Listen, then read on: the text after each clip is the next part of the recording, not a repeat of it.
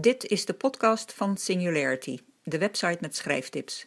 www.singularity.nl Deze podcast heeft een lange titel. Soms is het nuttig jezelf te herhalen, bij schrijven niet altijd. Hoe boei je je lezer? Het gaat niet alleen om het verhaal, het gaat ook over hoe je je verhaal vertelt. Lekker lopende tekst stimuleert je lezer te blijven lezen en zelfs als hij of zij nog niet helemaal door het verhaal gegrepen is. In het bijbehorende artikel op de website staan linkjes naar diverse artikelen met do's voor het schrijven van een lekkere tekst. Maar wat zijn de don'ts? Wat verhindert lekkere tekst? Er zijn verschillende opstoppingen die je moet vermijden en hier vertel ik je over irritante herhalingen. Niet-irritante herhalingen bestaan ook, die komen een andere keer aan bod. Herhaling van informatie. Als je je lezer informatie geeft waarvan je vindt dat hij of zij die echt nodig heeft, loop je de kans dat je die herhaalt. Met bijvoorbeeld dezelfde woorden of met een andere formulering, wat ook het voeren van dezelfde informatie is. Herhalingen maken informatie niet belangrijker.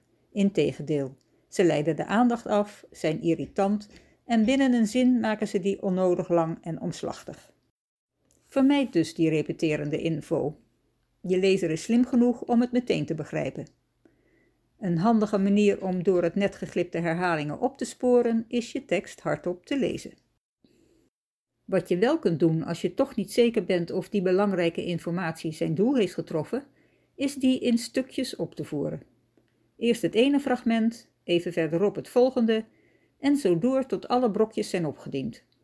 Kijk wel uit dat je niet te veel brokjes maakt, want dan mist je lezer er misschien een paar en schiet je je doel voorbij. Maak het niet te ingewikkeld. Herhalingen kunnen ook op andere manieren voorkomen, bijvoorbeeld in woorden. Lastig als je dat woord nou eenmaal veel nodig hebt. Twee of drie keer, of afhankelijk van de afstand ertussen, zelfs vier keer gebruiken kan best, maar meer wordt vervelend. Zoek dan een synoniem. In het artikel op de site staat een linkje. Wat ook kan, is een verwijzing maken naar het eerder gebruikte woord. Dus in plaats van op de lage kast lag het pistool. Peter wenkte de agent en wees naar het pistool. Liever dit. Op de lage kast lag het pistool. Peter wenkte de agent en wees ernaar. Herhalingen bestaan ook in de vorm van zinnen.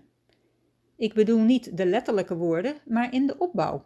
Bijvoorbeeld alleen lange zinnen of alleen korte. Zoals. Kat opende de deur van haar kantoor. Het was de start van de dag. Vandaag een afspraak met die mollige dame. Die was nogal lastig. Kat zuchtte. Ze startte haar pc op. Haar klant belde aan. Kat stond op om de deur open te doen. Dit komt nogal staccato over en het leest onprettig. Het is hier wat beter. Kat opende de deur van haar kantoor. Start van de dag. Vandaag had ze een afspraak met die mollige dame die meestal nogal lastig was. Kat zuchtte en startte haar pc op. Toen haar klant aanbelde, zuchtte ze een tweede keer en stond op om de deur open te doen. Tot slot, voor de duidelijkheid, schrijfregels zijn niet in beton gestort, maar zijn flexibel. Schrijven is per slot een creatief iets en geen wiskunde hoewel creativiteit daar ook bij kan helpen. Op de website staat een linkje naar een aantal artikelen hierover. Ik ben aan het einde gekomen van deze podcast. Tot de volgende. Oh ja, vond je het leuk? Heb je er wat aan? Maak me dan blij door het te delen. Dankjewel.